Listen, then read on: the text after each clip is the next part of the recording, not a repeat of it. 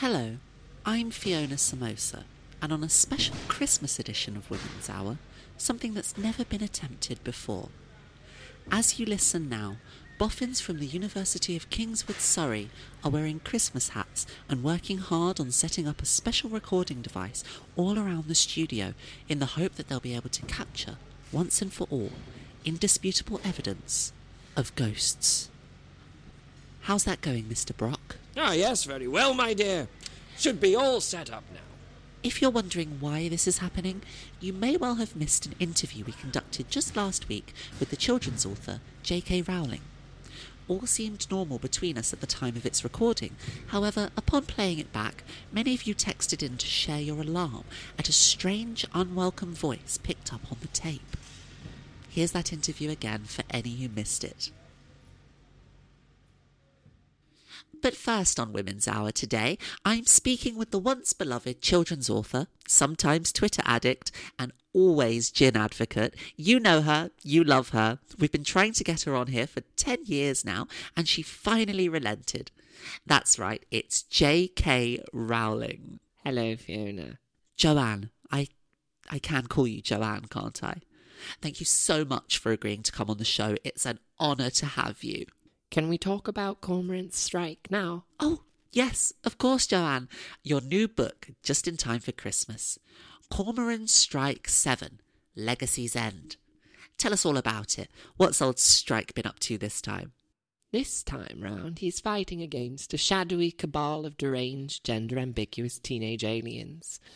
Once, they loved him, but after he bravely dared to tell indisputable truths about them, they set out on a mission to sully and slander his good name, to abduct him, to probe him, and then they go after his legacy.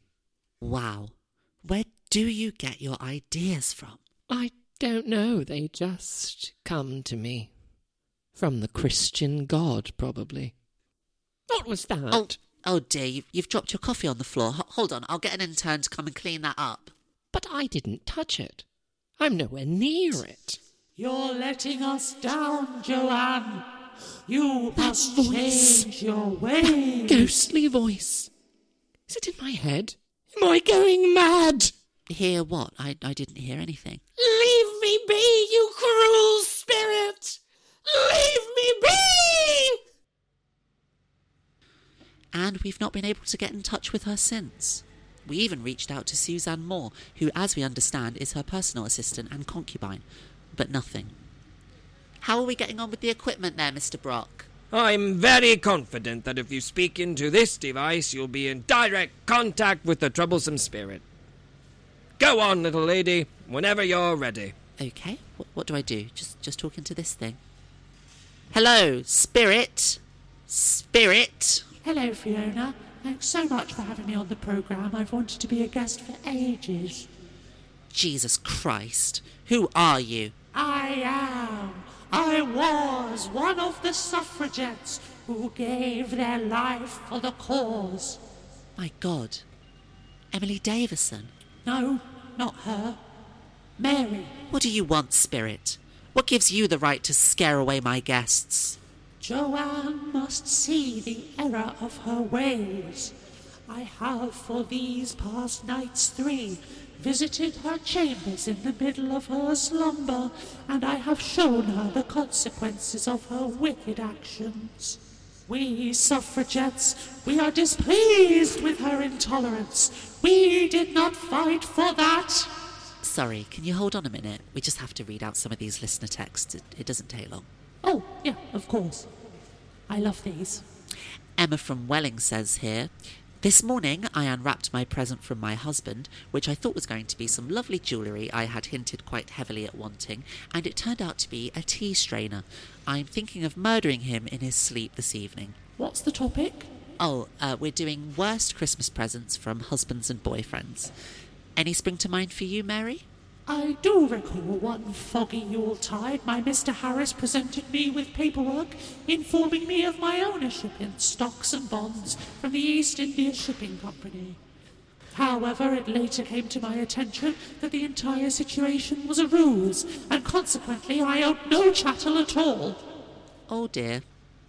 He's in hell now, Read another one. Uh, Teresa in Derby says, Hello, Women's Hour. Last year, my husband Keith had a heart attack and died just before Christmas Day. It was the best present I could have asked for. Ah, inheritance. So, Mary, I suppose I ought to say thank you to you, uh, you know, for everything you did fighting for women's rights. I suppose you ought to. Oh, uh, well, thank you. And thank you for choosing our show to come on to.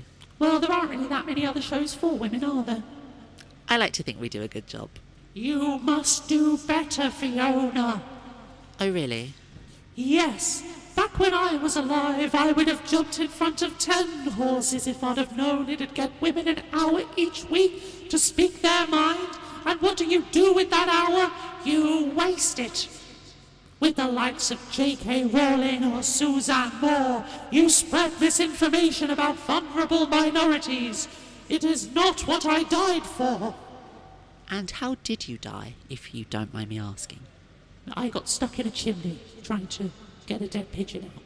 The point is, you need to do better when it comes to track. Oh, hold it, no, no, I've got it. what's happening? I think your time has run out, Mary. Curse you, Women's Hour. You will live to regret this. Is it over, Mr. Brock? I believe so. Yes, Miss Fiona. That pesky spectre won't be going anywhere anytime soon. Lovely stuff. Well, as always, thank you for listening. It was written and performed by Jen. I- What's going on, Mr. Brock? Oh my god!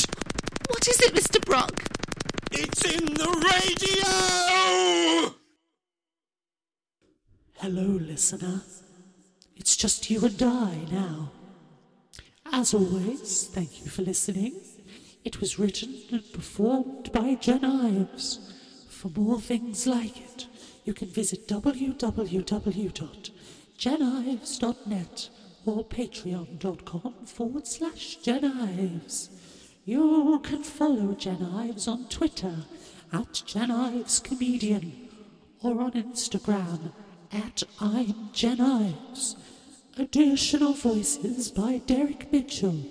Next time on Women's Hour, we'll be asking, what's the best way to pass time in the afterlife? I spy or running around in a circle until you feel sick and have to have a lay down? Merry Christmas.